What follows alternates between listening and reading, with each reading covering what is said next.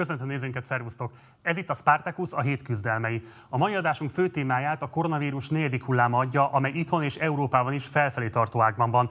Müller Cecilia tisztifőorvos becslése szerint a tetőzésére valamikor a következő egy-két hétben számíthatunk. Európa több országában is újra szigorú korlátozásokat vezettek be. Itthon új korlátozó intézkedések bevezetésére eddig nem került sor. Hétfőn viszont elindult egy oltási akcióhét, amelynek keretén belül bárki regisztráció nélkül felveheti az oltást, ami jelentősen meg is dobta a naponta beadott oltások számát. A kormány olyannyira sikerként értékeli a kampányt, hogy egy héttel, december 5-ig meg is hosszabbította azt. Arról azonban továbbra sem tesz közé adatokat, hogy a kórházba kerülő vagy életüket vesztő fertőzöttek körében mekkora az oltatlanok aránya. A negyedik hullám hazai tendenciáiról, illetve a magyar társadalom ezzel kapcsolatos attitűdjeiről Bíró Nagy Andrással, a Policy Solutions igazgatójával és Hobot Péterrel, a G7 újságírójával fogunk beszélgetni. Európa több országában is jelentős utcai tiltakozások alakultak ki a bevezetett korlátozó intézkedések miatt. Ezek politikai hatásáról Tóth Csaba Tiborral, az azonnali újságírójával és Miketz Dániellel, a Republikon Intézet vezető elemzőjével beszélgetünk. Pedofil botrány robbant a magyar YouTube berkeiben, egy 18 éves vloggert vádolnak azzal, hogy online élt vissza egy 11 éves követőjével. A témáról az ügy kirobbantóját, a Manni nevű vloggert kérdezzük, de itt lesz velünk Osváth Zsolt vlogger és Tálaer Orsolya, gyermekpszichológus is, akikkel az eset tágabb kontextusát elemezzük. Mielőtt azonban rátérnénk a mai témánkra, van itt egy dolog, ami nagy hullámokat vert a magyar politika iránt érdeklődők körében. Az elmúlt hetekben az egyik leggazdagabb magyar, Gattyán György, egész pályás PR offenzívát indított, aminek végén kiderült, hogy a politikai szerepvállalás és párt alapítás gondolatával játszik. Az egész egy Jakubcsák Gabriela által készített PR interjúval kezdődött, amelyben a Dokler cégcsoport tulajdonosa szerény családi hátteréről, előrejutásának lépcsőfokairól és filantróp tevékenységéről beszélt, mindezt a saját YouTube csatornáján publikálva. Az interjú kivonata szponzorált tartalomként aztán végig söpört a független magyar nyilvánosság legtöbb embert elérő médiumain is. Ezután a vállalkozó Friderikus Sándor podcastjában politikai ambícióról is beszélt. A PR kampány korábbi fázisaiban megvásárolt figyelemnek köszönhetően ez már organikusan tarolta le az egész magyar nyilvánosságot. Gattyán bejelentése után hamar megszólalt méltatóinak kórusa is, és az ilyenkor szokásos találgatások is elindultak. Vajon komolyan gondolja, hogy csak a kormánypártokat segítő ellenzéket megosztó kamupártot akar létrehozni, vagy vannak esetleg ezzel ellentétes ambíció is? Az ellenzék támogatása jelentkezett be, vagy közös miniszterelnök jelöltnek, ha esetleg tavaszi kifulladna Márkizai Péter jelöltsége? Utóbbi maga is megszólalt az ügyben, azt hangsúlyozva, nem tudja szándékosan-e vagy csak naivitásból, de egy esetleges 2022-es különindulással Gattyán csak a Fidesz malmára hajtja a vizet. A Partizánban nem szokásuk megkérdelezni egyetlen magyar állampolgár legalapvetőbb jogát, hogy részt vegyen a közügyeinek alakításában, akár választóként, akár pártok, mozgalmak aktív tagjaiként, adott esetben jelöltseként tenni ezt. Ugyanakkor abban mélységesen hiszünk, hogy a demokratikus politikában minden egyes állampolgár szava egyenlő súlyjal kell, hogy latba essen. Az, hogy valaki adott esetben 305 milliárd forint becsült vagyonnal rendelkezik, nem adhat neki privilegizált hozzáférés sem a nyilvánosság teréhez, sem pedig a politikai döntések befolyásolásához.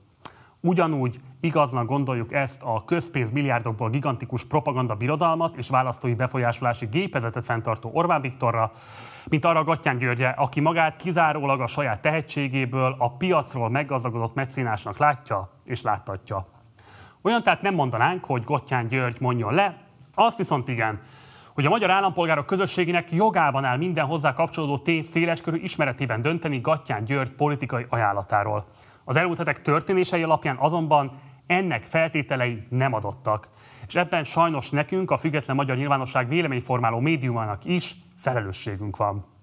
Az alapból nem szerencsés, amikor értékes, magas szakmai minőséggel elkészített politikai riportok mellett kvázi egyenértékű helyen jelennek meg apró kis X-el megjelölt újságcikként pózoló reklámok.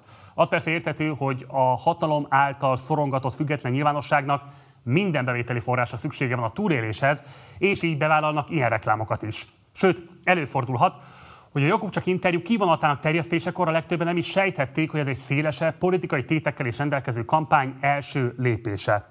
Szóval nem a független magyar nyilvánosságot szeretnénk itt most ostorozni, csak felhívni a figyelmet annak veszélyére, hogy egy anyagi erőforrásokkal bőven megáldott ember milyen könnyen szerezhet hozzáférést a nyilvánossághoz, anélkül, hogy érdemi kérdésekkel kellene szembesülnie.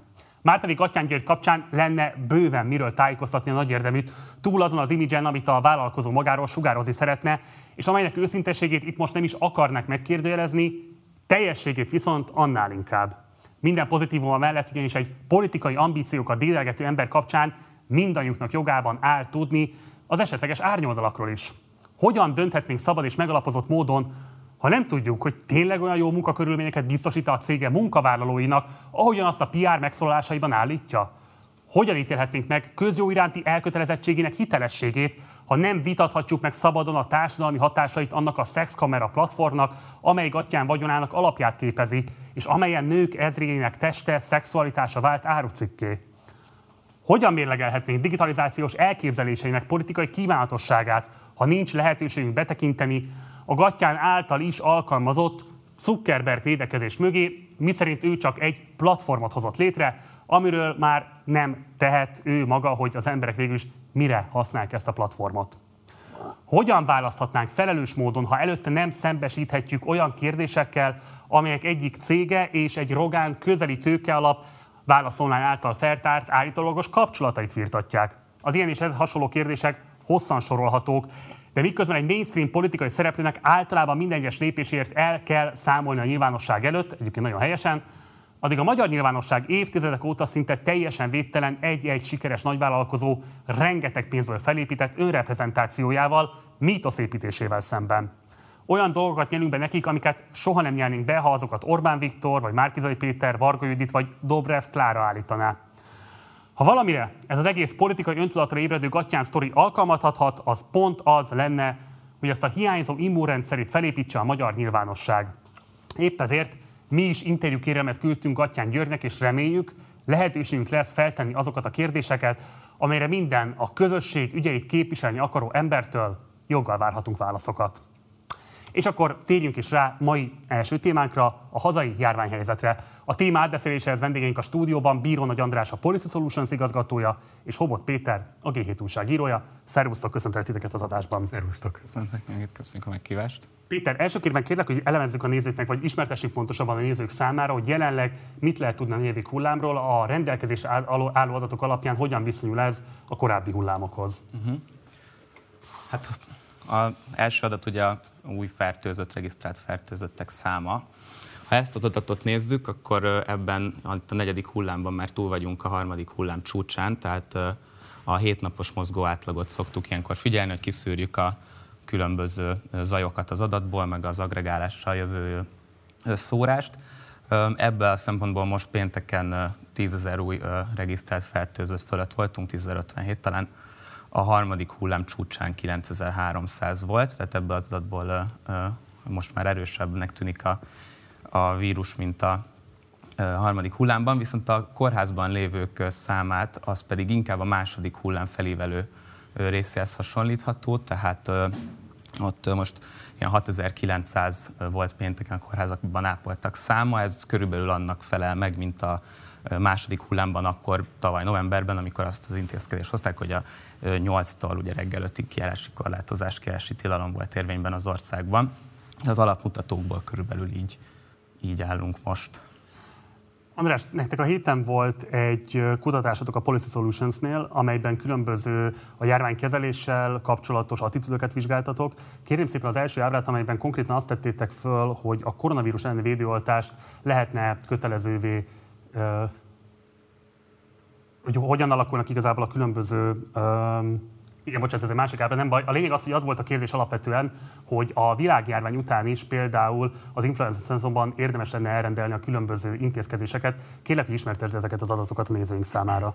Igen, tehát egy olyan ö, társadalom képe rajzolódik ki új kutatásunk alapján, amely igencsak belefáradt a koronavírus kezelésbe az első három hullám után, és amikor rászakadt ez a negyedik hullám, akkor egy olyan állapotban érte, hogy igazából a lélekben ők már szeretnének, tehát a magyar társadalomnak a java része túl lenni ezen az egészen, és ezért a fegyelem, akár a higiéniai védő intézkedésekkel kapcsolatos fegyelem, mint a maszkhordás például, vagy hogy legyenek kín kötelező fertőtlenítő, készfertőtlenítő pontok a, a, az üzletekben, mindennek e, csökkent a támogatottsága, népszerűsége az elmúlt fél évben. Átlagosan olyan 10-13 ponttal csökkent ezeknek a, az intézkedésnek a népszerűsége, és amiért ez fontos, hogy ezzel a csökkenéssel 50% alá esett például a maszkordásnak tömegközlekedésen a, a népszerűsége. A kötelező védőoltást, ha már felhoztad, azt azért érdemes szerintem hangsúlyozni, mert az igazi eltérések nem pártpolitikai szempontok alapján alakulnak ki a magyar társadalomban, tehát nem az számít itt igazából, hogy valaki fideszes vagy ellenzéki szavazó, hanem hogy hogyan állt az eddigi oltáshoz, tehát most oltatlan-e, vagy pedig már túl van mondjuk két oltáson, ugyanis az látszik, hogy a oltatlanok körében egy nagyon masszív ellenállás fogadná azt, hogyha a kormány megpróbálkozna a kötelező védőoltással.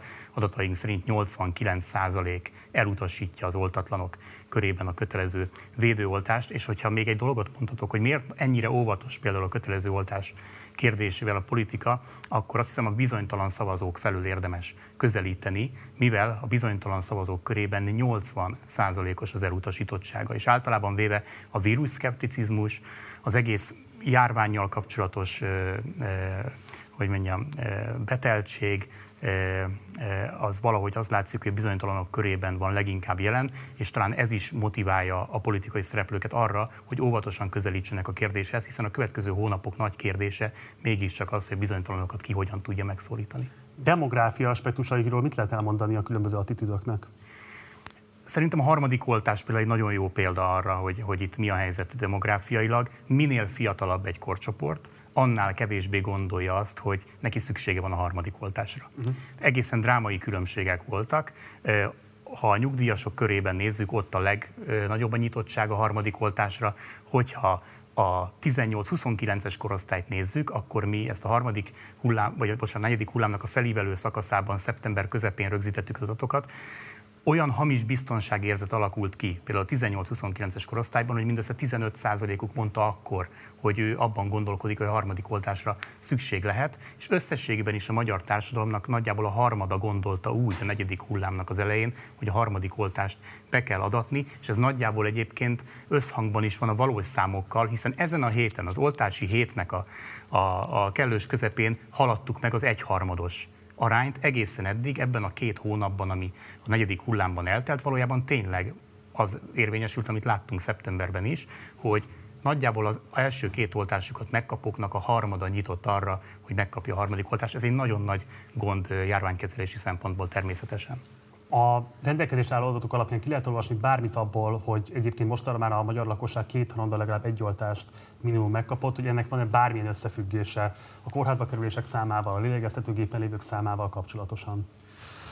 Um, van, abszolút van, talán a legszemléletetesebb példa az a elhunytak száma, és hogy az hogyan viszonyul az összes fertőzötthöz. Hogyha teljes járványt nézzük, akkor úgy tudom, hogy ez a szám ez 3,2 százalék, tehát az összes fertőzöttnek sajnos 3,2 százaléka hal be a vírusba, és viszont ugye a felívelő szakaszokban ez kicsit kevesebb.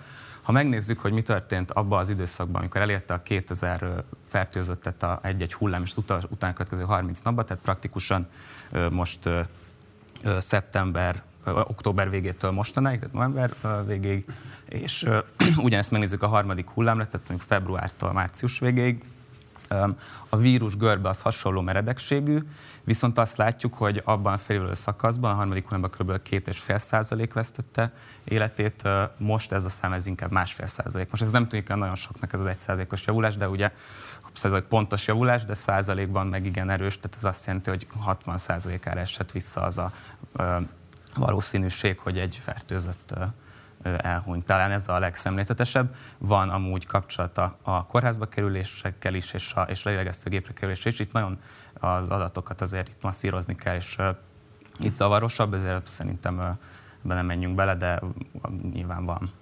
Ugye te is említetted, hogy hétfő óta tart az oltási akcióhét, aminek keretében tényleg elképesztő siker az, hogy naponta nagyjából százezre vesznek fel oltást. Meg is hosszabbították ugye december 5-ig ennek az időtartamát. Azon kívül, hogy nem kell regisztrálni az oltáshoz, a te megítélésed szerint mi járult még hozzához, hogy ilyen nagy számon akarnak az emberek oltáshoz jutni? Az adminisztráció könnyítése azt szerintem mindenképpen fontos, de talán az eldurvuló számok is hatnak abba az irányba, hogy azért növekszik a hajlandóság, azonban szerintem hangsúlyozni kell azt, hogy itt valójában a harmadik oltásoknak a felpörgéséről van szó.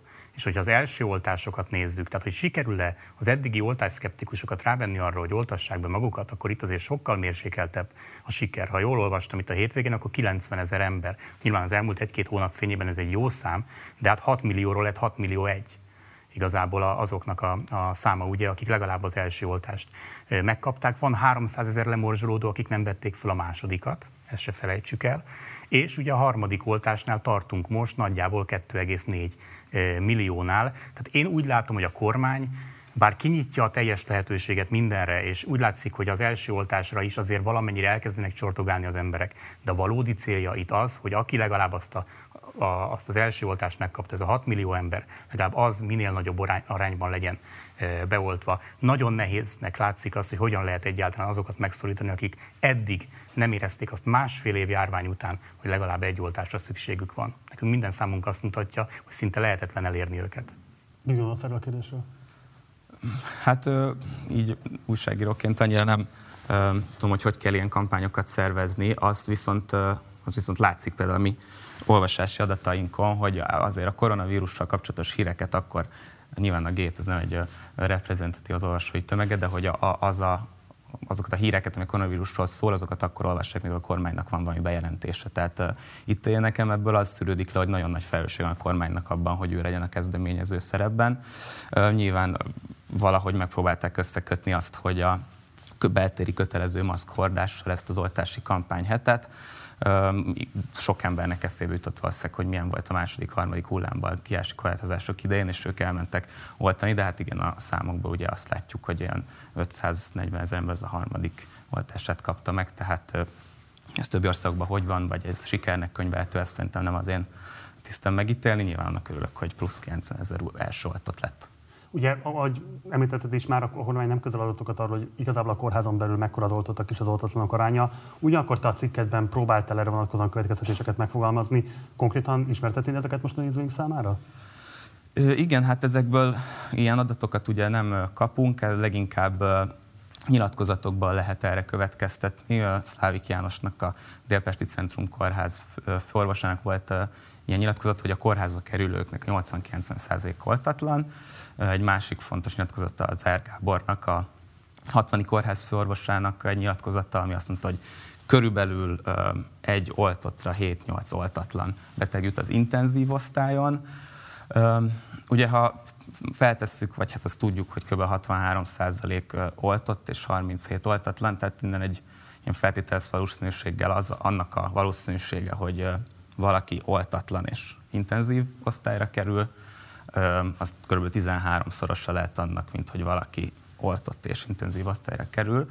Ezt megerősíti a Müller Cecília is a, a nyilatkozata, ami azt mondja, hogy bizonyos esetekben akár 17-szeres lehet a, a kockázat, tehát nyilván nagy valószínűséggel kerül intenzív osztályra egy oltatlan. Ugye ebből nagyon nehéz következtetni, hogy mi a jó ö, megoldás, vagy mit kell csinálni, vagy lehet egy telet lezárások nélkül ö, végig ö, tolni, de azt azért tudjuk, hogy egy teljesen átoltott társadalom körülbelül akkor több mint tízszer akkor a, járványhullámat képes úgy átvészelni, hogy mondjuk az intenzív osztályai ne terhelődjenek túl, vagy a egészségügyi rendszeren ne roppanjon össze. Ugye beszéltünk arról, hogy alapvetően az oltási akcióhét keretében leginkább a harmadik oltást veszik fel az emberek, és sajnálatos módon pont az oltatlanok járulnak a legkevésbé el az oltópontokra, hogy megkaphassák az első adag vakcinát. A ti kutatásai adatok alapján hogyan néz ki az oltás elutasítottságának alakulása? Az oltás elutasítottságában ö, ö, azt látjuk, hogy igazából me- merevednek be a, az álláspontok. Tehát aki elutasítja, az az, az egyre markánsabban utasítja el, és nőnek az összeesküvés elméletek elterjedtsége a magyar társadalomban. Miért az, szerinted? Hát ez egy jó kérdés, nem, nem tudok rá igazából választ adni, viszont mindegyiknél azt látjuk, hogy, hogy nő a népszerűsége az elmúlt időszakban. Talán egyébként, a, ha most jobban végig gondolom, akkor a, a, nyitásnak a fél éve az, hogy egy kicsit fellélegzett a társadalom, és nagyon sokan egy hamis biztonságérzetet alakítottak ki magukban, és azt gondolták, hogy ez, ezt már lehet, hogy megúsztuk, és túl is vagyunk rajta, és nem is olyan komoly ez a dolog. Lehet, hogy nyitottabbá váltak így az elméletekre is, például arra, hogy, hogy, hogy a, a Kína szándékosan szabadította a világra ezt a járványt, vagy az, hogy gyógyszercégek találták ki az egész vírust azért, hogy azt eladhassák a gyógyszereiket, meg a vakcináikat, vagy hogy ez egy meddőséget okozó szer, és szándékosan azért csinálják, hogy a populációt csökkentsék, és így tovább. És persze a nettó vírustagadást is mértük, és igazából az is népszerűbb lett az elmúlt fél évben. Azt találtuk, hogy míg a harmadik hullám idején megközelítőleg 10% volt az, aki azt gondolta, hogy lehet abban valami, hogy az egész koronavírus csak egy kitaláció, most már ez 20% körüli, aki ilyen véleményeket hangoztat, és ezt most már nem csak online teszi, hanem egy-egy ilyen kérdőíves vizsgálatra is simán bemondja, hogy ő azt gondolja, hogy ebben van valami, hogy ilyen az egész ez nincs is, és ez csak kitaláció. Péter, volt egy cikke nem olyan régen a G7-en, amiben azt vizsgáltad, hogy a járványvédelmi intézkedések hatásai hogyan csapódnak le az egyes kormányzatok népszerűségére. Milyen mintázatokat láttál kirajzolódni? Hát ez a politika tudománynak amúgy egy elég ilyen érdekes empirikus megfigyelése, hogy az, az látszik, hogy a koronavírus válság ugye nyugati országokban erősítette a hatalmon lévőknek a támogatottságát, mind a hatalmon lévő pártoknak, mind pedig a kormányfőknek. Ilyen mintákat látunk, tehát mondjuk az angol konzerv, vagy a brit konzervatív pártnál, a német CSU-CDU pártszövetségnél, vagy Franciaországban a Macronnak a támogatottságánál, tehát látszik egy ilyen hatás, hogy a, az éppen hatalmon lévőknek nő a támogatottság. Most a szétszálazni, hogy ez az intézkedésektől vagy a növekvesett számok miatt történik-e, az egy, az egy nehéz feladat. Erre több magyarázat van, hogy miért van így. A, az talán régebbi magyarázat az az, hogy az ilyen bizonytalan helyzetekben az emberek keresik a, a biztonságot, és azzal már nem szeretnének foglalkozni. Esetleg itt egy kormányváltás több bizonytalanságot szül. A másik az, hogy ez egy nagyon komplex politikai kommunikációs helyzetet hoz létre egy ilyen vírus, mert az ellenzék olyan helyzetbe kerül, hogy, hogy nincs adata, nem tudja, mi fog történni, a kormánypárt pedig e, ő lehet a kezdeményező, és ez rá irányítja a figyelmet. Egyébként a 2019 márciusától augusztusáig is a Fidesz elég nagyot erősödött, tehát az első hullám idején, akkor maga biztosan a közméleménykutatások átlagában a 50% fölött szerepelt, később lejjebb esett valószínűleg nem a ellenzéki összefogásnak a hírének a hatására, most talán megint erősödést mérnek ez a hatás ez úgy tűnik, hogy, hogy a világon több országban így van. András, a kutatásotok egyik meglepő tanulsága az, hogy dacára annak, hogy nemzetközi összehasonlításban is Magyarországon kiúróan magas volt a halálozásoknak a száma, és régiós összehasonlításban például a különböző a járvány gazdasági hatásait ellensúlyozó különböző jólétintézkedések is sokkal kisebb volument mozgattak meg, mint bárhol másút a régióban nagyjából. Szóval ennek ellenére egyébként a magyar társadalom úgy tűnik, hogy közepes, vagy inkább a fölére értékelte a kormánynak az egészségügyi, illetve gazdasági intézkedéseit. Mivel lehet ezt magyarázni? Ez valóban az egyik drámai eredmény, hogy 15 ezer újabb halott. Ugye a harmadik hullám elejéhez képest, mire a negyedik hullámban mértük az újabb számokat, meghalt újabb 15 ezer ember. És ennek ellenére szinte változatlan volt az egészségügyi válságkezelés. Úgy tűnik számunkra, hogy nem tud olyan történni, hogy a fideszesek legalább négyes ne adnának egy ötös skálán arra, amit a kormány csinál, még akkor is, hogy a világ összehasonlításban is egy sikertelen egészségügyi válságkezelésről van szó. Egyébként tavasszal és ősszel is azt láttuk, hogy a gazdasági válságkezelést rosszabbul értékelik egy fokkal az emberek, mint az egészségügyi válságkezelést, és ebben van egyébként egy nagy rizikófaktor a kormány számára, mert ha megnézzük, hogy a bizonytalanok mit érzékelnek ebből a valóságból, mit érzékelnek a gazdasági válságkezelésből, akkor a bizonytalanoknak a többsége az bizony inkább azon a véleményen van, mint az ellenzékiek. Tehát ebben a materiális, anyagi, gazdasági dimenzióban bizony sérülékeny a kormánynak az elmúlt másfél éves teljesítménye, és egyébként ehhez járul hozzá egy másik része a kutatásnak, ami a probléma térképe jelenleg a magyar társadalomnak, és abból mi azt mutatjuk ki pont, hogy a megélhetési kérdések vannak jelenleg a magyaroknak a probléma listájának az élén, szorosan a az alacsony fizetésekkel. De ez az... nem csapódik le a kormányzaton, mint népszerűtlenségi bármi? Hát itt jó kérdés az, hogy az ellenzéket mennyire tartják ezekben a kérdésekben hitelesnek és felkészültnek. És ebben a tekintetben van azt gondolom nagy jelentősége annak, hogy a közös ellenzéki miniszterelnök jelölt hova teszi a hangsúlyokat például a következő hónapoknak a kampányában, és érdemben reagál-e azokra a kérdésekre, amelyek egyébként a magyar társadalom probléma listáján az élen vannak. A korrupció, ami például a ellenzéki miniszterelnök jelölt Márkizai Péternek a húzó témája, az nem egy rossz téma, negyedik a magyarok probléma listáján, azonban így csak féloldalas egy kampány, hogyha egyébként a túl magas árakra, inflációra, alacsony fizetésekre, egyáltalán az egész megélhetési szociális tematikára nem reagál. Biron András, Hóvolt Péter, köszönöm szépen, hogy itt voltatok, és mindezt megosztottátok a nézőinkkel. Sziasztok, gyertek máskor is. Köszönjük szépen a meghívást. Nemrégiben kirobbant egy botrány YouTube-on, a Mannin nevű csatornán tárták fel az ügyet egy videóban, amin az látszik, hogy egy, hogy egy gyermeklányt arra vesznek rá egy chat szobában, hogy vegye le a pólóját. Hamar elterjedt, hogy az elkövető az Iron Channel csatornához köthető 18 éves taracközi Áron lehet, aki azóta már ki is tett egy videót, amelyben tagadja a vádakat. Manning feltáró videójának hatására Osváth Zsolt feljelentést tett a rendőrségen, akik elkezdték a nyomozást és lefoglalták a feltételezett elkövető elektronikus eszközeit is, erről videót is közzétettek a hatóságok. Az adásban először az ügyet feltáró Maninnal fogunk beszélni Skype-on, aki korábban már a Nosika nevű videós visszaéléseit is napvilágra hozta, majd később várjuk itt a stúdióban Osváth Zsoltot is, illetve Táler Orsolyát, akikkel tágabb kontextusban az online zaklatás, a YouTube közösség és a szexuális visszaélések kapcsolatáról is fogunk beszélni, de előtte még nézzünk meg egy videó összefoglalót az ügyről. Interneten próbált levetkőztetni egy kislányt egy ismert youtuber. Ez nem igaz. Ráadásul már azt is tudom, hogy ki volt az, és azt viszont még nem, hogy ki volt vele, aki a felvételt készítette. Rendszeres volt mások megszégyenítése, többek között a gyerekeké. Hogy lehet valakinek 13 évesen ilyen mellett, jó is. A készeléti rendőrség nemzeti nyomozóiroda kiberbűnözés elleni főosztályának nyomozói beazonosították a videót készítő 18 éves fiatalt, majd gyanúsítottként hallgatták ki gyermekpornográfia bűncselekmény elkövetése miatt.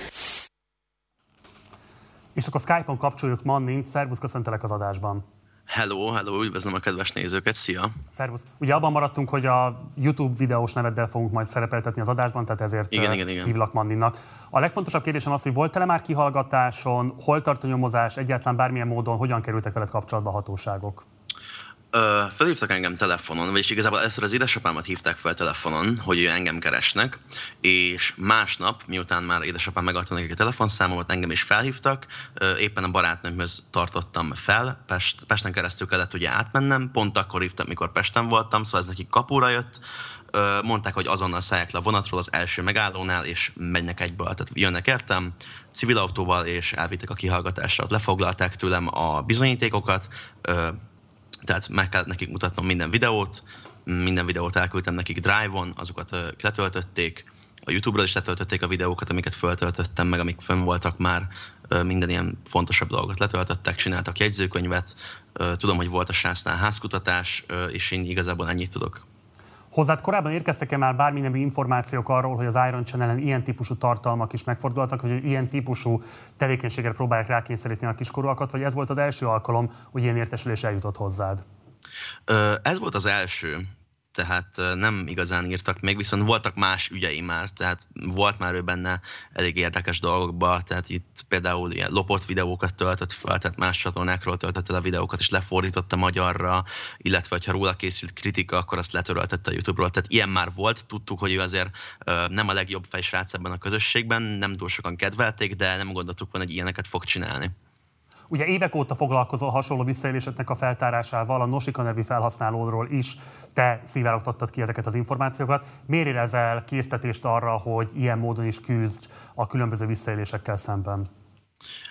Igazából én kedvelem a gyerekeket, meg, meg ne, hát ezeket az embereket meg nem kedvelem, akik ilyeneket csinálnak. Én nem szeretném, hogy visszaélnek ezekkel. Én úgy vagyok vele, hogy én nyilván nem gyerekeknek gyártom a tartalmakat. Nekem 18 pluszos minden felületemen, amit csinálok, de az sem baj, hogy gyerekek néznek. Nem szeretném, hogy rosszat tanuljanak el tőlem, viszont én még mindig úgy vagyok vele, hogy akkor inkább engem nézzenek a gyerekek, mert én nem használom ki őket. Tehát, hogyha egy youtuber kihasználja a nézőit, az már rég rossz, és főleg, hogyha gyerekeket használ ki, az a legrosszabb.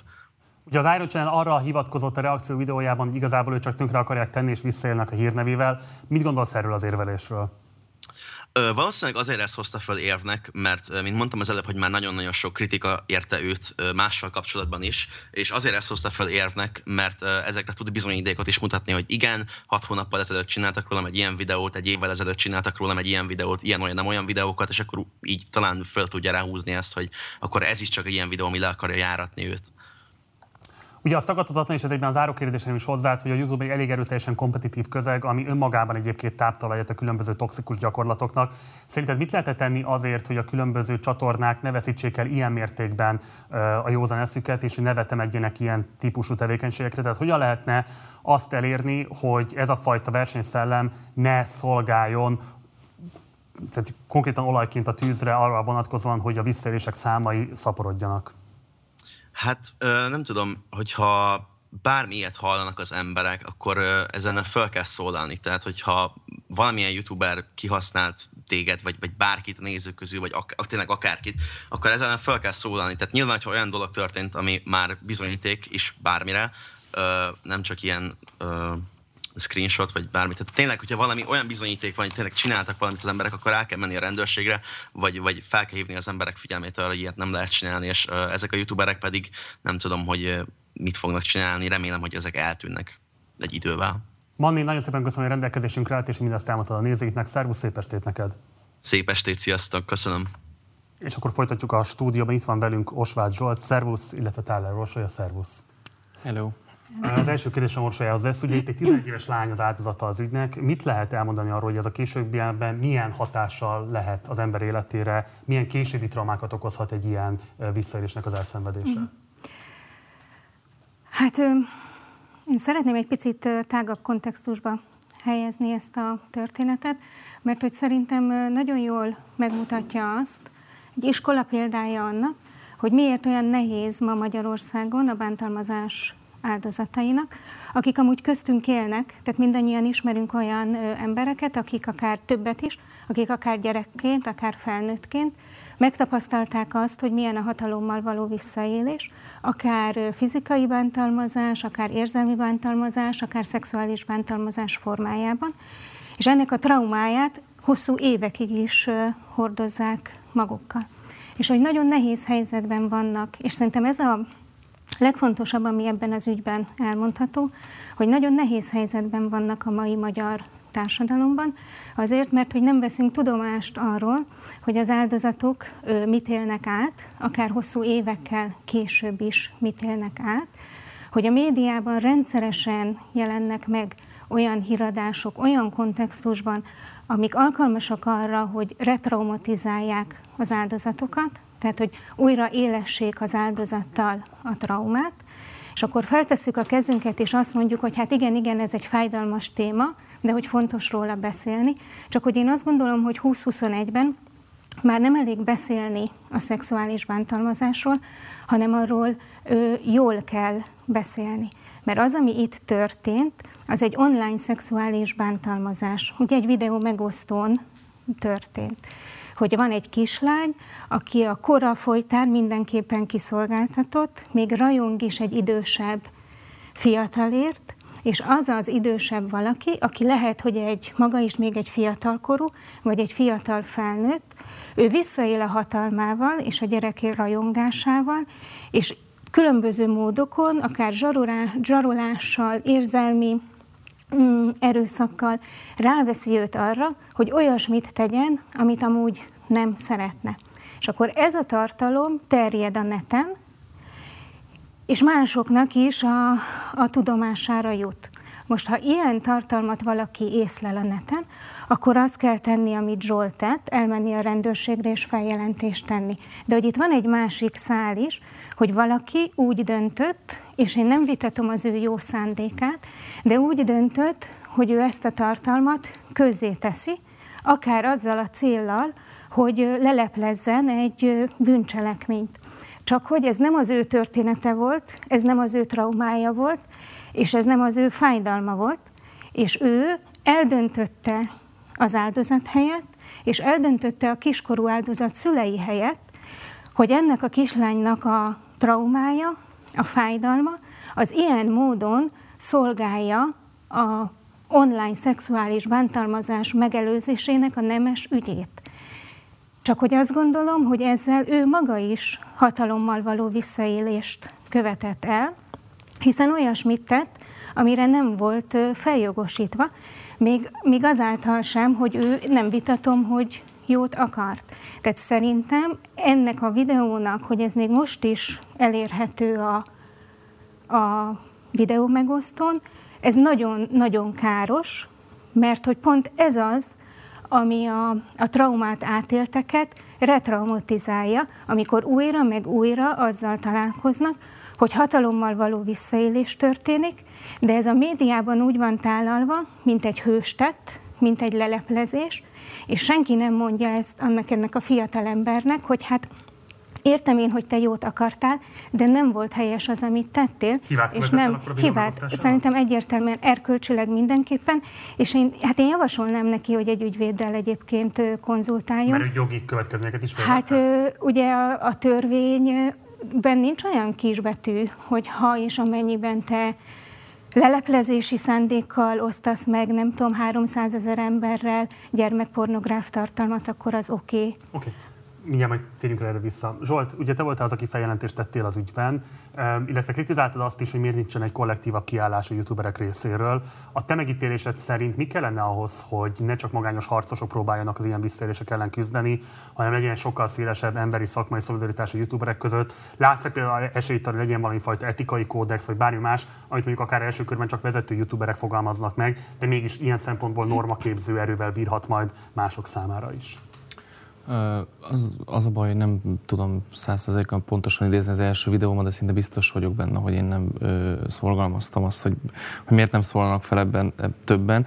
Ellenben több videóssal, akik, akik, ö, akik számon kérték a nagyobb youtubereket. Én pont az előző videómban, amikor már küldött nekem a rendőrség a kiberbiztonsági főosztály levelet, hogy hozzájuk került az ügy, tehát már nem a 9. kelet foglalkozik ezzel, hanem egy főosztály. Én akkor csináltam erre egy videót a fejleményekről, és bízom benne, hogy jó sokáig nem is kell ezzel az ügyel foglalkozni, maximum tényleg, hogyha majd tanúkihallgatás, vádemelés van és társai. Én pont azt gondolom, hogy nem kell ezzel a témával mindenkivel, mindenkinek foglalkoznia. Szemmel láthatóan azért sem, mert nem tud mindenki olyan érzékenységgel hozzányúlni, nem mindenkinek van lehetősége szakértővel, jogásszal konzultálni, egy olyan ö, ö, jogvédő szervezettel esetleg, akik ezt el tudják mondani, hiszen mi már beszélgettünk kint az öltözőben, én ezekkel mind tisztában voltam, de én egy tényleg egy olyan szerencsés helyzetben vagyok, hogy azok az emberek, akikkel én ilyen ügyeket megbeszélek, ők, ők összekötnek olyan jogvédő szervezetekkel, van jogászunk értelemszerűen, aki ezeket lecsekkolja, mielőtt beszélünk róla, mert hogy mert hogy egyszerűen, és nem csak, nem csak ugye az áldozatok szempontjából, nyilván az a legfontosabb, hogy, hogy amikor ő ezt mondjuk ez a kislány majd tíz év múlva szem elé kerül ez a videó, és, és azt látja, hogy, úristen velem az megtörtént, és újra előjön benne az érzés. Ez is egy nagyon-nagyon fontos dolog. De ez is egy nagyon fontos dolog, hogy a Youtube-on a nagy youtuberek, a 7-800 ezeres feliratkozó számmal rendelkező akár gaming videósok, többnyire ők a fiatalabb korosztályhoz szólnak. Egy 12-11-12 éves gyereknek ezt a témát olyan érzékenységgel, ilyen irányú szakképesítés nélkül elmondani szerintem nem kötelessége senkinek. És, és itt most a financiális marketing és stb. érdekeket azokat hagyjuk, tehát ezt mindenkire rábízom, nem kell erről a témáról mindenkinek beszélnie. Az, hogy kollektíven ki, ki kell állni, ki kell állni, de nem feltétlenül kell róla videót csinálni. Ez szerintem nem, tehát egy etikai kódexnek a megfogalmazása, meg ennek, ennek az egésznek a végrehajtása, az ellenőrzés, ez nem a youtuberek feladata lenne, hanem ez mondjuk leginkább a rendőrség feladata lenne, aki egyébként szemmel láthatóan és érezhetően a kiberbűnözési a kiberbűnözés komolyan, komolysága itt a magyar rendőrségnél még, még nem, nem olyan, mint mondjuk nyugaton, ahol elhiszik azt, hogy most már a bűncselekmények nagy százaléka az online történik meg. Itt, itt nálunk valamiért még annyira nincs is erre felkészülve a rendőrség, és ezt a feljelentés akkor is láttam. Tehát bent volt négy nyomozó, és meg kellett várni egy ötödiket, aki tudta, hogy mi az a Discord. Tehát, hogy, hogy jelenleg nincsenek képezve a nyomozók, és mondom, ez most már hál' Istennek a kiberbiztonsági főosztály foglalkozik ezzel az ügyel, de ezt nekik kéne nyomon követni, és tudom, hogy nincs kapacitás, és tudom, hogy, hogy, hogy nem jó annyira a fizetés, és tudom, hogy, hogy nem mindenki megy el rendőrnek. Ettől függetlenül valahogy arra el kellene különíteni humán erőforrást, hogy valaki nézze ezeket a tartalmakat, és valaki figyelje, és hogyha egy olyan címmel van fönt a videó a Youtube-on, hogy kisgyerekeket vetköztet XY, akkor ne Osvár Zsoltnak kelljen bemenni a hat és fél órát ülni a rendőrségen, hanem legyen egy rendőr, aki erre rákattint, és ő ezt az egészet elintézi, és még az, azért egy nagyon fontos dolog, hogy azt, hogy én bementem a rendőrségre, nem a szupermen vagyok, hanem egyszerűen állampolgári kötelezettségemet teljesítettem, ugyanis akinek ilyen bűncselekmény a tudomására jut, és nem tesz feljelentést, az ugyanúgy bűncselekményt követel. És sajnos a sok videóban nem hangzanak el ezek a dolgok, és, és inkább arra megyünk rá, hogy a feltételet, feltételezett elkövetőnek patkányfeje van, és hogy lop, lopja a videóit, és hogy ő egyébként milyen ember, senkit nem érdekel a plagizálás. Tehát engem nem érdekel, hogy plagizál, nem érdekel, hogy hogy néz ki, az érdekel, hogy a kislányokat zaklat. Orsolya, hogyha a környezetünkben fiatalkorú hasonló bűncselekménynek lesz az áldozata, milyen típusú segítségnyújtással lehet segíteni neki azon, hogy a traumát fel tudja dolgozni? Hmm. Hát én azt gondolom, hogy az első és a legfontosabb, hogy, hogy higgyünk az áldozatnak. A, a kék vonal készítettünk korábban egy projektben egy, egy ilyen, az is online szexuális zaklatásról volt szó, és készítettünk egy ilyen online kérdőívet, kutatást gimnazista fiatalokkal, és azt kérdeztük, hogy ha, te, ha veled valamilyen online szexuális zaklatás történne, te kérnél-e segítséget, vagy mi, mi nehezíteni meg számodra a segítségkérést. És a, a legnagyobb hátráltató tényező abban, hogy egy gyerek vagy fiatal segítséget merre kérni, az az volt, hogy nagyon nagy számban, kiugróan magas számban azt válaszolták, hogy azért nem kérnének segítséget, mert attól tartanak, hogy őket fogják hibáztatni. És hogy ez egy nagyon reális félelem, mert hogy, mert hogy egy áldozathibáztató társadalomban élünk, és ugyanúgy a gyerek áldozatokat is hajlamosak vagyunk hibáztatni. Miért volt ott, miért ment oda, mit keresett azon a csatornán, mit keresett ő egy Discord bármin, mi dolga volt ott, lehetett volna ő okosabb. Tehát, hogy kvázi, hogy elvárjuk azt, hogy egy 11-2-3 éves gyerek legyen érettebb, előrelátóbb, ravaszabb, mint egy fiatal felnőtt vagy egy felnőtt ember. De hogy ez már csak az életkora meg a tapasztalatlansága folytán sem tudja egy gyerek megvalósítani. Ezért azt gondolom, hogy tényleg az a legfontosabb, hogy, hogy higgyünk, higgyünk az áldozatnak, és hogy ne rögtön azt kezdjük el vizsgálni, hogy neki mit kellett volna másképp csinálni, és aztán megkérdezzük meg, hogy neki most mi jelentene segítséget, neki most mire van szüksége. És, a, és akkor ők el fogják, el fogják mondani. Manintól is ezt kérdeztem, és tőled is ezt kérdezem, ugye maga az Iron Chain is azzal érvel, hogy itt most le akarják járatni, és hogy ez feltételezhetően nem is igaz, az nyilvánvaló, hogy ez egy erőteljesen kompetitív közeg, ennek megvan a maga toxikussága is. Mit gondolsz erről a kérdésről? Hogyan lehetne esetlegesen az ilyes típusú visszaéléseket sokkal jobban detektálni, illetve hogy ez a versengés szerinted mennyiben erősíti azt, hogy adott esetben ilyen extremitások szülessenek? Ez a lejáratni valakit, ellehetetleníteni valakit, sok, sokféleképpen lehet. Én egyébként azt gondolom, hogy az ártatlanság vélelme nyilván őt is ö, megilleti. Amit az ügyvédjem a kiadott közleményt egyébként hozzáteszem, hogy, hogy, hogy az, az, az valami elképesztő, ez penetráns. Tehát ilyet, az, hogy e, most már nem csak az áron, hanem az ügyvédje is azt állítja, hogy, hogy, hogy őt le akarják járatni. Ö, én nem gondolom, nem gondolom, illetve ha valakit le akarnak járatni, azért nem biztos, hogy ilyen. Tehát a pedofil vád, az azt gondolom, hogy ez egy olyan tabu dolog, amivel, amivel bármennyire is utálunk egy ember, tudjuk, hogy azért ott a határ. Tehát, hogy az, hogy, az, hogy lehet bármit mondani, lehet bárhogy, az, az, az, az valami, valamiért egy, egy olyan határ, amivel nem szoktunk embereket lejáratni. Itt nyilván erről szó nincsen. Én bízom benne, és tényleg a legőszintébben gondolom azt, hogy, hogy én bíz, bízhatunk abban, hogy kiderülhet valamilyen oknál fogva, hogy neki ehhez az egészhez köze nincs, és mindenki, aki most ebben az ügyben részt vett, feltáró videót készített, vagy akár én, aki rendőrségi feljelentést ö, tettem, meg tudjuk majd követni őt, és hiába csak feltételeztük is akár a bűnösségét. Az, hogy ha tudnám erre a megoldást, akkor nyilván csinálnám, hát de nyilván nem tudom, és, és, és nagyon tényleg a saját eszközeinkkel, mindenki a saját eszközeivel próbál. Egyelőre sajnos azt veszem észre, hogy, hogy hogy egy kicsit inkább nézettségorientáltabbak a youtuberek, mint sem emberjogi kérdésekben elkötelezettek lennének.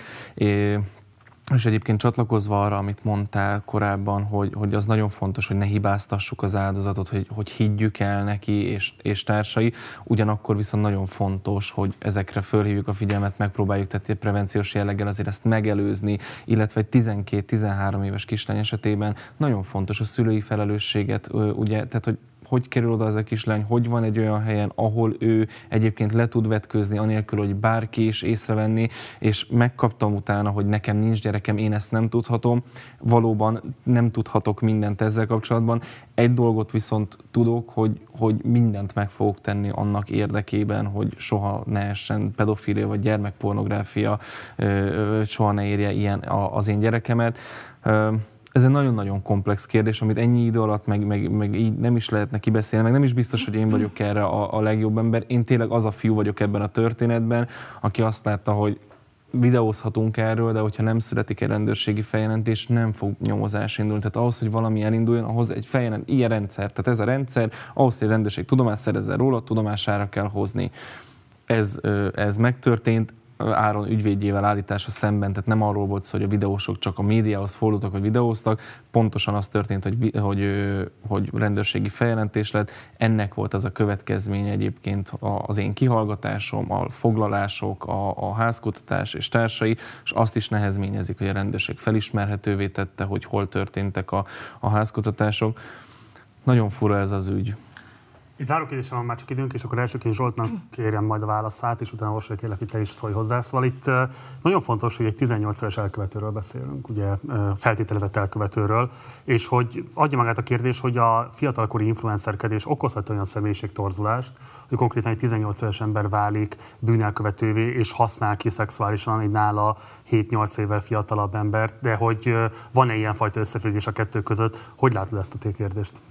Biztos, hogy vannak kutatások. Az én személyes véleményem az, hogy természetesen igen, hiszen hogyha valaki fiatal, kora, fiatal korában már influencerkedik, tehát hogy ő 14-5-6 évesen, vagy még fiatalabban van a magyar YouTube-on is arra példa sajnos, hogy egész kisgyerekek már YouTube-oznak, és nyilván olyan, olyan ingerekkel találkoznak, hogy egyszerűen az inger küszöb már, már annyira magas, hogy lehet, hogy ez a srác, ő nem gondolta abba bele, hogy az, hogy egy 12 éves kislányt arra kér, hogy húzza fel a pólóját, lefotózza és elküldi a haverjának, hogy nézd a kis hülyét, mit mutatott nekem, hogy ez gyermekpornográfia vagy pedofilia, ő ezt nem éli át, vagy ezt nem tudja, hiszen egyébként már évek óta szól arra a fáma a, a YouTube-on, hogy neki patkányfeje van, hogy ő undorító, hogy ő plagizál, hogy ez egy rossz youtuber, hogy ő milyen káros tartalmakat csinál. Neki már az inger küszöbe az olyan magason van, tudod, annyi kritikát kapott, hogy, hogy és nem szeretném ezzel felmenteni, amit elkövetett, az bűncselekmény, az akkor is az lenne, ha nem lenne 18 éves, tehát ez fontos, hogy a jog azért nem csak a felnőtt kort határozza meg ebben. Ettől függetlenül viszont nem csak a gyerekkori egyébként, de azt gondolom, hogy a felnőttkori influencerkedés, én mindig azt szoktam mondani, hogy el fogunk jutni arra a pontra, hogy annyit kapunk már a neten, hogy, hogy simán elmegyünk a földön fekvő mellett az utcán, mert, mert, már, az is, mert már az sem fog érdekelni. Én azt gondolom, hogy ahhoz, hogy ezt egy picit így meg lehessen érteni, hogy itt mi is történt, hogy fontos lenne, hogy arról is beszéljünk, hogy mit tekint a, a közbeszéd pedofíliának, és ezzel szemben mondjuk a pszichiátria. Ugye a pszichiátria a pedofília fogalmát azt arra használja, az egy szexuális parafília, amikor valaki serdületlen nemi jellegű gyerekek iránt érez szexuális késztetést és szexuális vágyat, és velük kíván szexuális életet élni. Ezzel szemben ugye a közbeszéd pedofíliának nevez minden olyan cselekményt, ami felnőtt és gyerek között ö, szexuálisan megtörténik. De hogy fontos látni, hogy a gyerekek sérelmére elkövetett szexuális bántalmazások jelentős részét pszichiátriai értelemben nem pedofil elkövetők követik el. Azért, mert az elkövetőt nem a gyerek serdületlen nemi jellege vonza, hanem a kiszolgáltatottsága, ami szintén az életkorából fakad.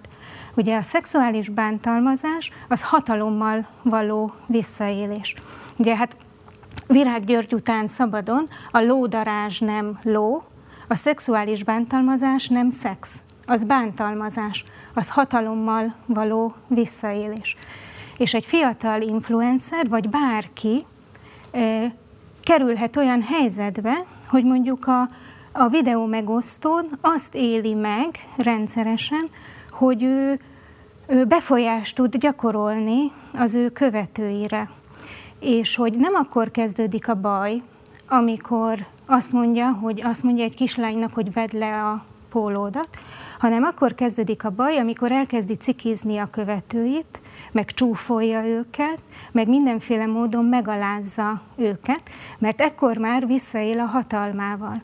És hogyha ekkor nem kap olyan visszajelzést, hogy állj meg, ilyet nem lehet csinálni, akkor egyre-egyre inkább felbátorodik, és egyre többet fog megtenni, és előbb-utóbb igen, eljut oda, hogy azt fogja mondani, mert azt gondolja, hogy neki erre, fel van jogosítva, meg ez egy jó fej dolog, hogy azt mondja, hogy akkor húzd fel a, a pólódat, mert én ezt is el tudom érni.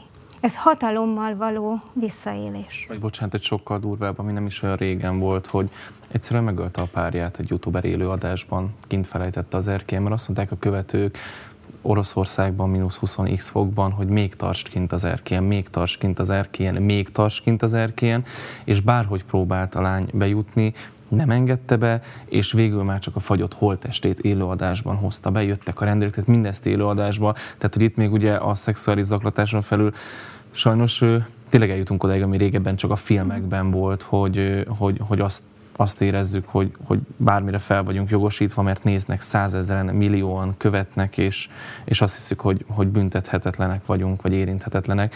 Bízunk benne, hogy ebben az ügyben ki fog derülni, hogy ez nem igaz. Nagyon köszönöm mindkettőtöknek, hogy eljöttetek hozzánk, és hogy ezeket a fontos szempontokat elgosztottátok a nézőinkkel. Tálár Orsa és Osvágy Zsolt, köszönöm, hogy itt voltatok. Nincs több európai ország is összetűzésekbe torkolt demonstrációkra került sor, miután a kormányzatok újabb szigorú korlátozásokat vezettek a járvány negyedik hullámának megfékezésére. Egyre több jel mutat arra, hogy a korlátozások és a kötelező oltás elutasítása önálló választói blokkokat hoz létre a nyugati társadalmakban, amely akár hosszú távon is átrajzolhatja a kontinens politikai térképét. Mielőtt azonban rátérnénk ennek a helyzetnek az elemzésére, nézzük meg egy összeállítást az elmúlt időszak tüntetéseiről.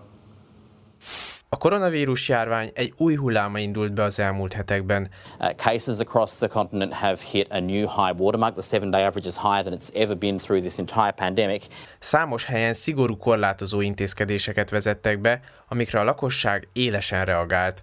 Hollandiában például a lezárások ellen tüntetők több városban gyújtogatni kezdtek. A több száz fős tömeg viselkedését a rotterdami polgármester erőszakorgiaként írta le. A rendőrség éles lőszert is bevetett a tüntetőkkel szemben. Ausztria volt az első nyugat-európai állam, ahol az oltásokat kötelezővé teszik, és teljes körű lezárásokat vezetnek be. A 20 naposra tervezett lezárás ellen több tízezren vonultak fel Bécsben. Increasing the vaccination rate is our only way to break out of this vicious cycle of viral waves and lockdown discussions for good. We don't want a fifth wave. We don't want a sixth and a seventh wave. A 20 naposra tervezett lezárás ellen több tízezren vonultak fel Bécsben. Horvátországban és Olaszországban is tiltakoztak az emberek. A horvátoknál az oltás állami szférában dolgozók számára történő kötelező vétételével, Olaszországban pedig az oltottak és oltatlanok megkülönböztetésével szemben.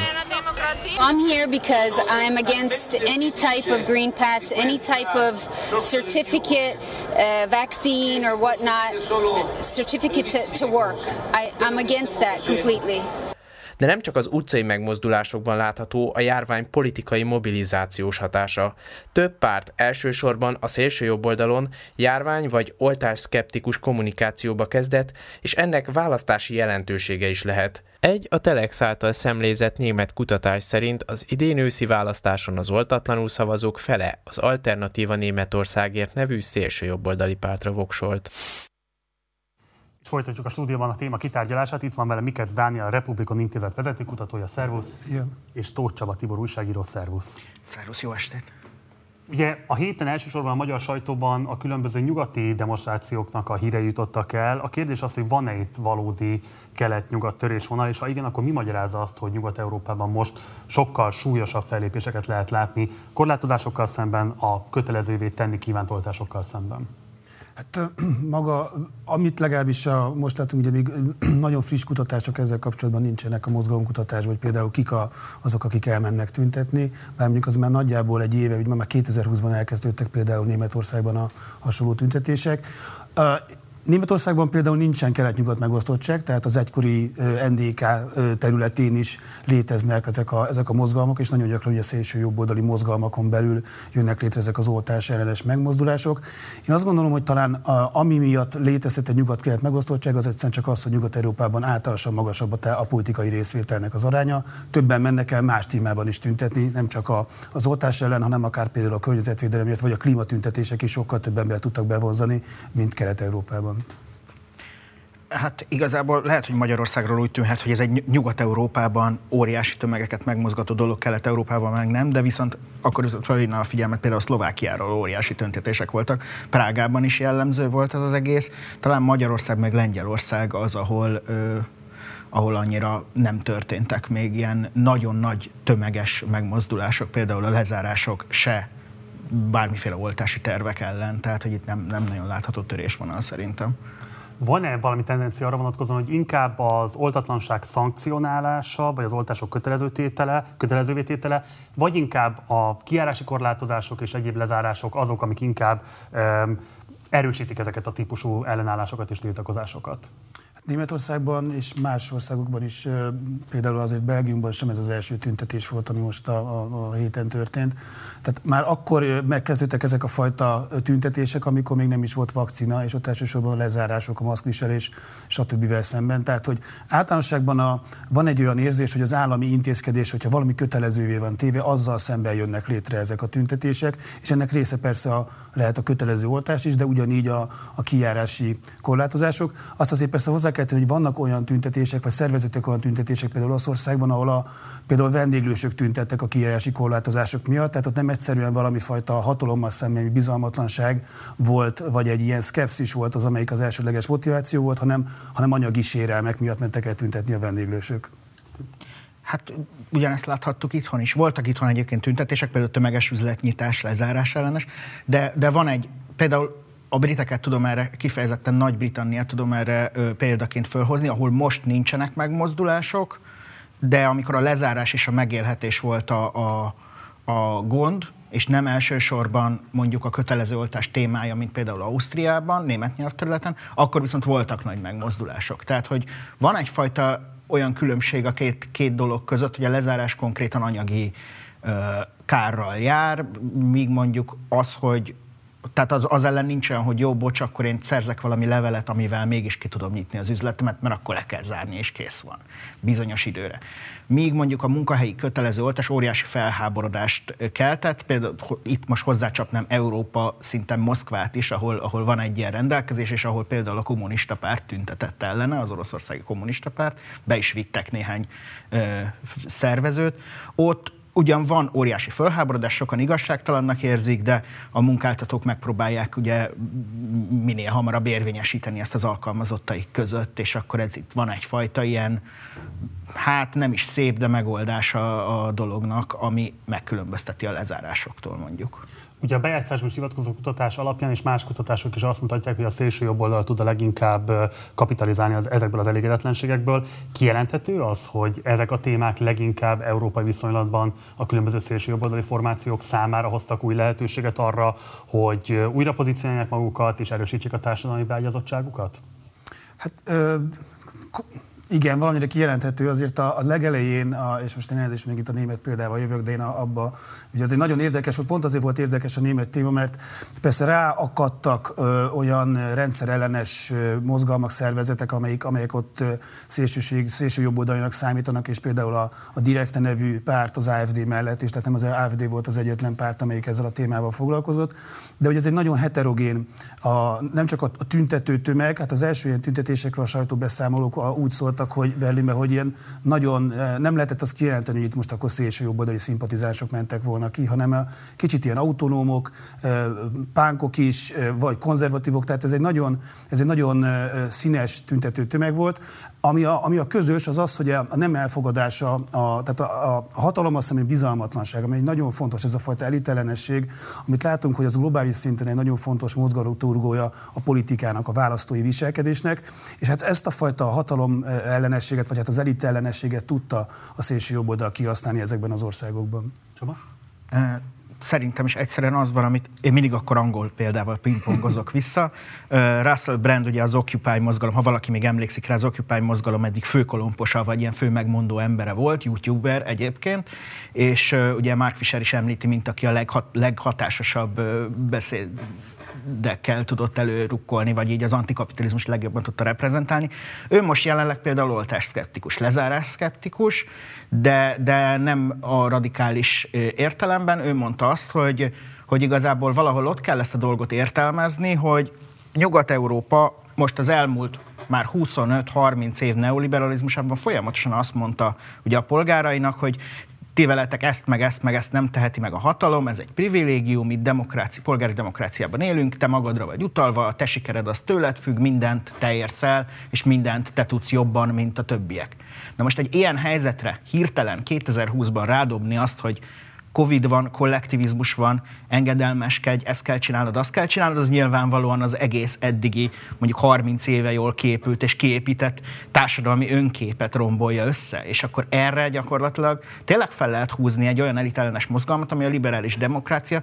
Ugye nyilvánvaló, hogy a, hogy a maga a járvány, megmutatta, hogy miért nem tartható ez az egész polgári demokráciás modell, hogy mindig mindenkinek joga van fogyasztani akkor, amikor ő akar, joga van plázába járni akkor, amikor ő akar, joga van bármilyen üzletet bármeddig, amíg ő jólnak látja a törvényes keretek között nyitva tartani hogy hirtelen erre egy egészségügyi veszély rájön, akkor az nem egy év vagy két év, amíg az emberek ezt, ezt elfogadják, hogy ja jó, hogyha most már így látja a kormány, akkor a kormányunk, akkor, akkor én nagyon happy vagyok, mindent be fogok tartani, és mindenben bízok, amit a kormányom ö, mondani fog nekem. Főleg azért, mert tudjuk, hogy a különböző válságciklusok miatt, például 2008, vagy előtte 87-90, ugye a kormányokban a különböző nyugat-európai kormányokban a bizalom folyamatosan erodálódott, csökkent, csökkent lefelé. Ugye ennek 2016-ban már volt egy hullám, ami a politikában megjelent, és most ez egy, ennek gyakorlatilag ennek az egész világnak egy folyamányát látjuk jelenleg. Bocsánat, csak ezzel kapcsolatban annyit, hogy igen, ezt megértem, nagyon érdekes, hogy a, a szélső jobboldali, vagy szélső radikális jobboldali pártok is olyan keretezést használnak, amelyik inkább egy ilyen liberális vagy libertariánus Ismét, keretezéshez igen. hasonlít. Tehát arra, az AFD is arra hivatkozik, hogy megerősíteni a, az alapjogokban foglalt egyéni szabadságokat, és hogy tulajdonképpen az egyéni szabadságnak a korlátozásáról van szó, és ez ellen lépnek föl. Ugye ez egy nagyon érdekes, hogy ezt, bár persze az AFD-nek volt egy ilyen, egy ilyen liberális, közgazdasági liberális szárnya a kezdetekben, de ugye ez nem a megszokott megszokott radikális jobboldali, szélső jobboldali keretezés. Ugye Joe Biden nemrég bejelentett, hogy egyes gazdasági szektorokban és kiemelten a nagyvállalatoknál kötelező lesz majd az oltakozás. Többen ezzel is magyarázzák azt, hogy viszonylag csökkenő tendenciát mutat az ön népszerűsége. Az elmúlt egy év, nem tudom, felmérése és választásai alapján mit lehet elmondani? Az oltakozás kötelezővé tétele inkább népszerűség vesztéshez, vagy stagnáláshoz, adott esetben növekedéshez is tudott vezetni? Uh, kormányoknál, vagy, vagy hogy, hogy érted?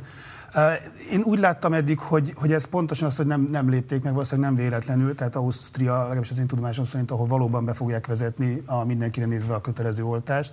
A, és, és azt gondolom, hogy, hogy látták valószínűleg ezek a politikusok a különböző közönkutatási adatokban, hogy ez, egy, hogy ez népszerűtlen. Pont a Binoni András, aki itt ült a Policy Solutionsnek volt egy kutatás, amik azt mutatta, hogy azért Magyarországon is a, a többség te, egyáltalán nem ért egyet, vagy inkább nem ért egyet ezzel a, a kötelező bevezetéssel.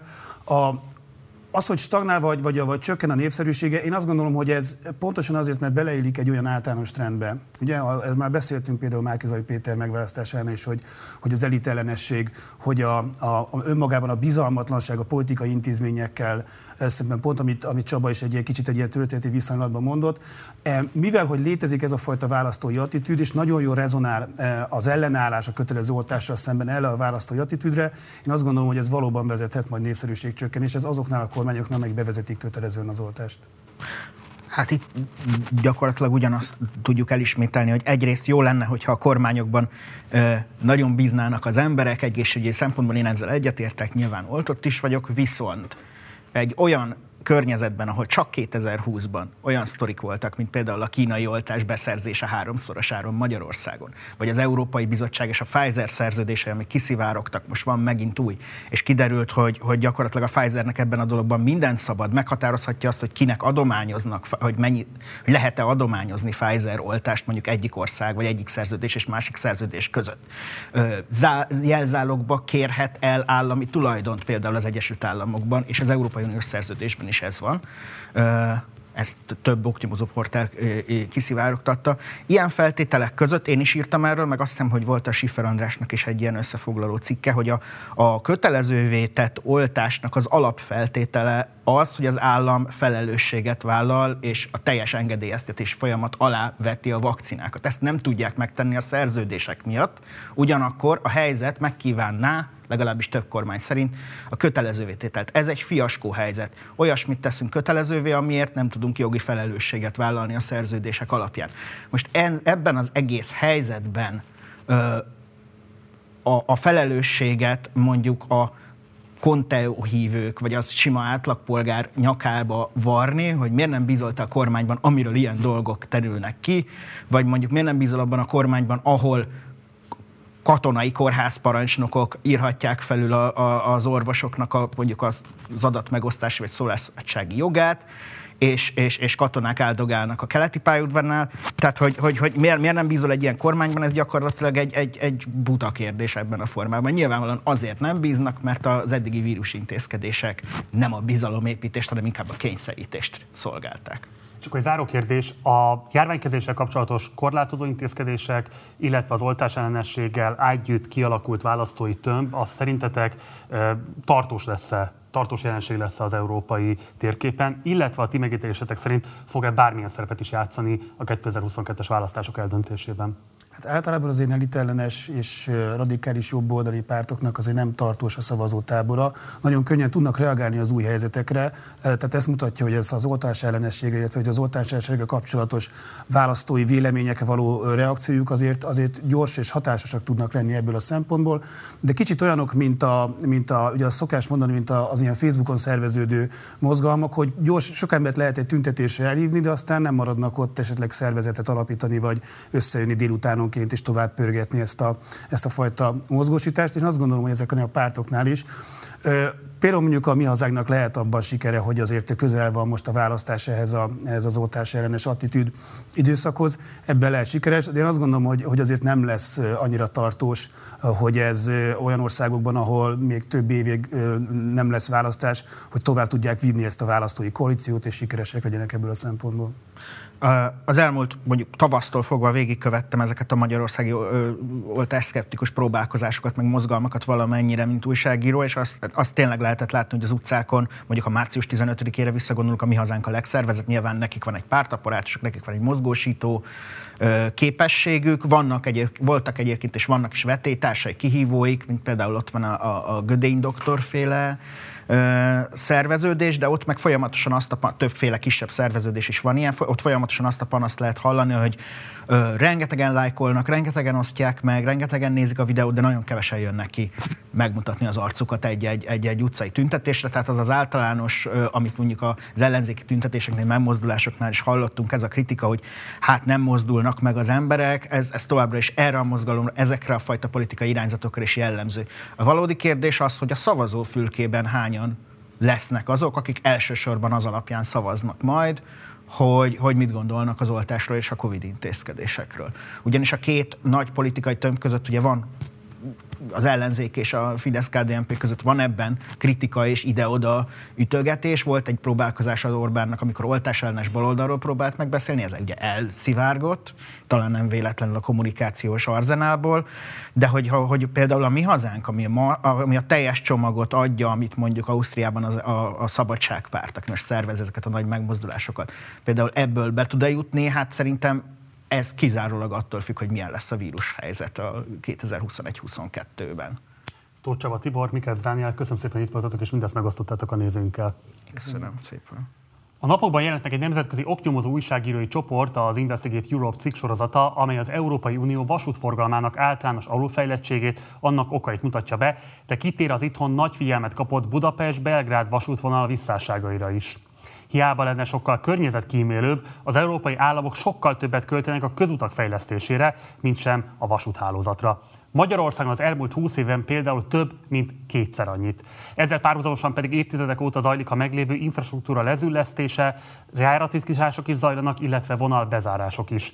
A mindenkori kormányok ezt általában az alacsony kihasználtsággal magyarázzák, csak hogy ez egy hamis érvelés. Minél kevesebbet költünk a vasút minőségére, annál kevesebben akarnak vele utazni, és annál erősebben lehet újabb költségcsökkentés mellett érvelni.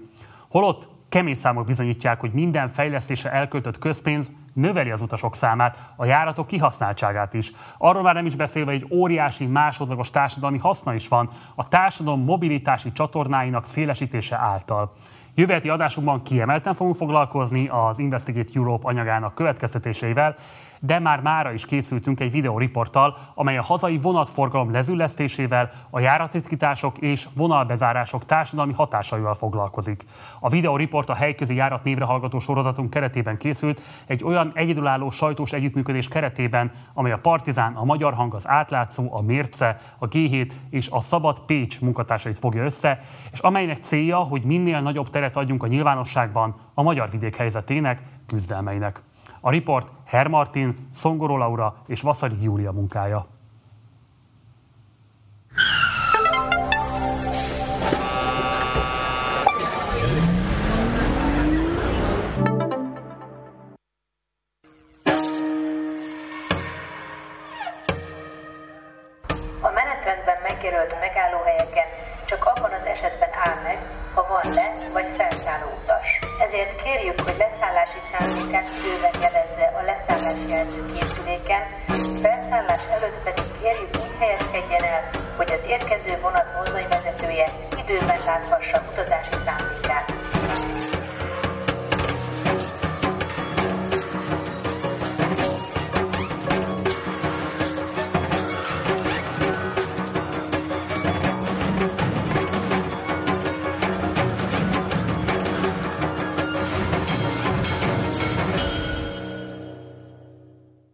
Kemencei Róbert vagyok, itt a Verebély László Vasút Történeti Egyesületnek vagyok így az elnöke, és ezt a kis múzeumot igazgatom itt a barátaimmal. Én kisgyerekként távoli nagyszülőkhöz sokat vonatoztam a szüleimmel, és hát egy ilyen alkalommal a jegyvizsgáló megengedte, hogy kiukaszthassam a családnak a menetjegyét, és onnantól kezdve így megtetszett így a vasúti utazás, és hogy egyre többet utaztunk, így megfogott a vasútvilága. A gyerekek körében egyébként közkedvelte a vasút, tehát itt vannak nekünk terepasztalaink, amiken közlekednek itt a 87-szer kisebb vonatok, mint a valóságban, ez például nagyon tetszik nekik. Ha mi már meg tudunk mutatni mondjuk egy régi vasutas sapkát, vagy egy régi iratot, tehát ez is ugye történet, ha ez így megőrződik, akkor, akkor gyakorlatilag megmutattuk, hogy mi volt korábban. És hát így értettük azt, hogy a vasútnak van egy szép oldala. Tehát nem csak az, amikor késik, vagy éppen valami nem működik, tehát a vasútnak a szép oldala maga a története is, vagy a fejlődése, ahogy most áll a dolog.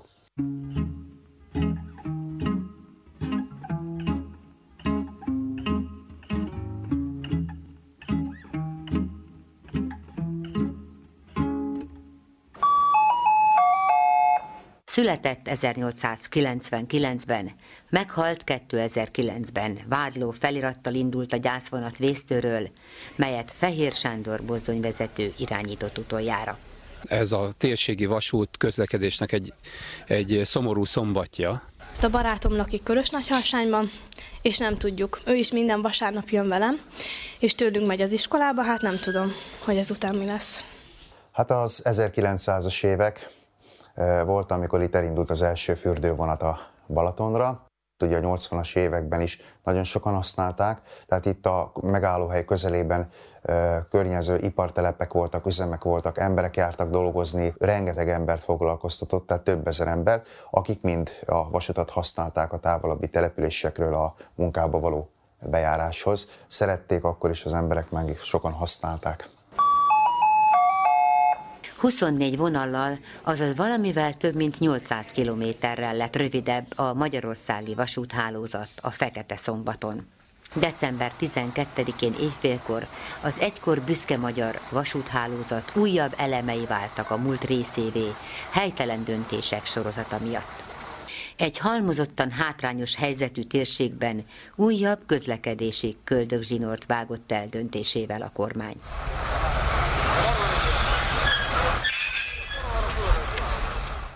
Azt lehet mondani, hogy hát volt egy kis ilyen megállás így a vasút életében is. Ennek az oka gyakorlatilag ugye hát a személygépkocsi közlekedés előretörése, itt a munkahelyeknek a, a megszűnése, az autóbusz közlekedésnek ugye a bevezetése. Gyakorlatilag az odáig vezetett több helyen, hogy elpártoltak az utasok ugye így a vasúttól, tehát ugye és nagyon sok vasúti mellékvonalat ugye felszámoltak, a végén meg már úgy alakultak az ilyen különböző helyzetek, hogy már az embereknek talán nem is volt hova menni, vagy így célja hova menni.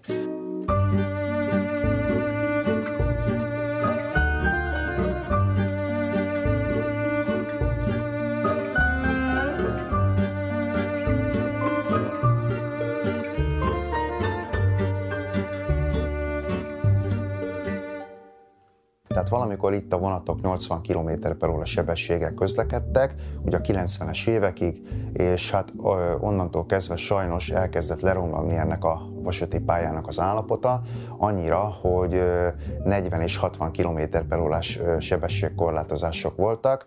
Tehát, hogyha ezeken a részeken mondjuk, mondjuk legalább a közút szintjével megfelelően, mondjuk azzal a 60-80 km per órával közlekedne a vonat, akkor lehet, hogy többen utaznának. Felújítás vagy állapotjavítás is hozzájárul ahhoz, hogyha a vonat gyorsabban megy, sűrűbben jár, akkor egy jobb szolgáltatást lehet nyújtani, és akkor talán remélhetőleg előbb-utóbb többen is fogják igénybe venni.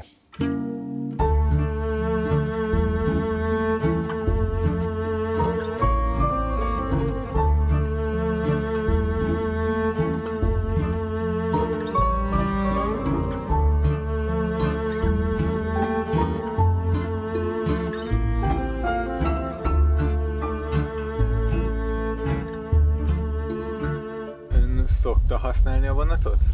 Az igazság, hogy nem. Vonat, busszal járom befelé, illetve sokat biciklizek, vagy kocsival megyünk be városba. És miért nem használja a vonatot? Hát komfortosabb sokkal szerintem a busz.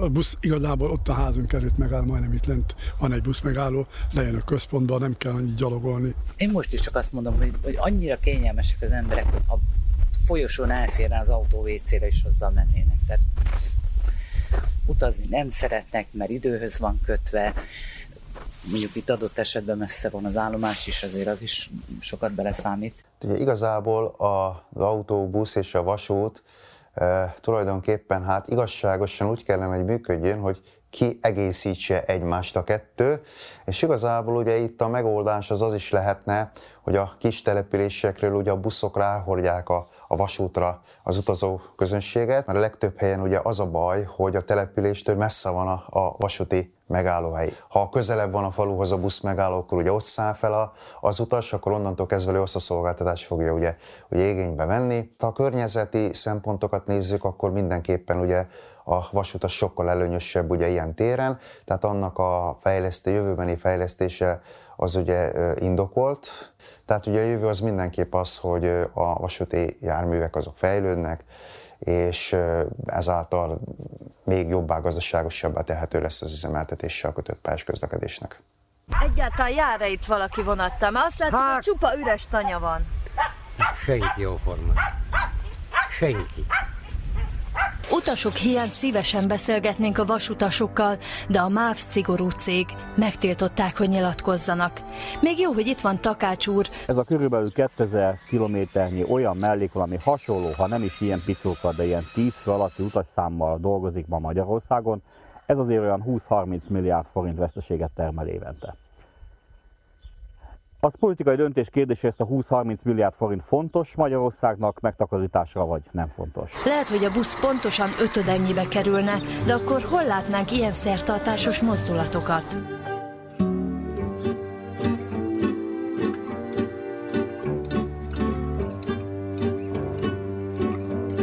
Hát, hogyha ez a vasúti vonal megszűnne, akkor talán azért a, a helyi közösségek, önkormányzatok is egészen biztos, hogy tiltakoznának egyébként így ez ellen a dolog ellen. Az kegyetlen lenne. Hát néhány évvel ezelőtt, egy olyan 20 évvel ezelőtt meg akarták az egész Kaposvár fonyódot szüntetni, hogy akkor buszra térnek át, ugye? Hát óriási volt a felháborodás. Mennék busszal. Tehát nem, nem egy olyan nagyon nagy dolog az, hogy ez itt van. Legalább nem érint sok embert.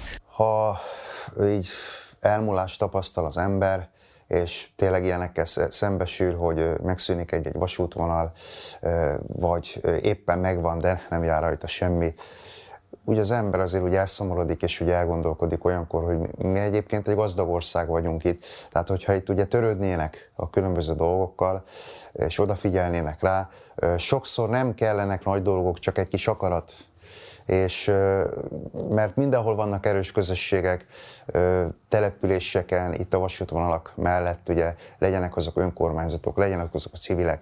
Tehát, hogyha ezekkel az emberekkel ugye így, így jobban összefognának, odafigyelnének rájuk, akkor nem lenne szükség ilyen vasútvonal bezárásokra vagy járatritkításokra, de ehhez egy nagyon széles körű társadalmi összefogásra lenne szükség.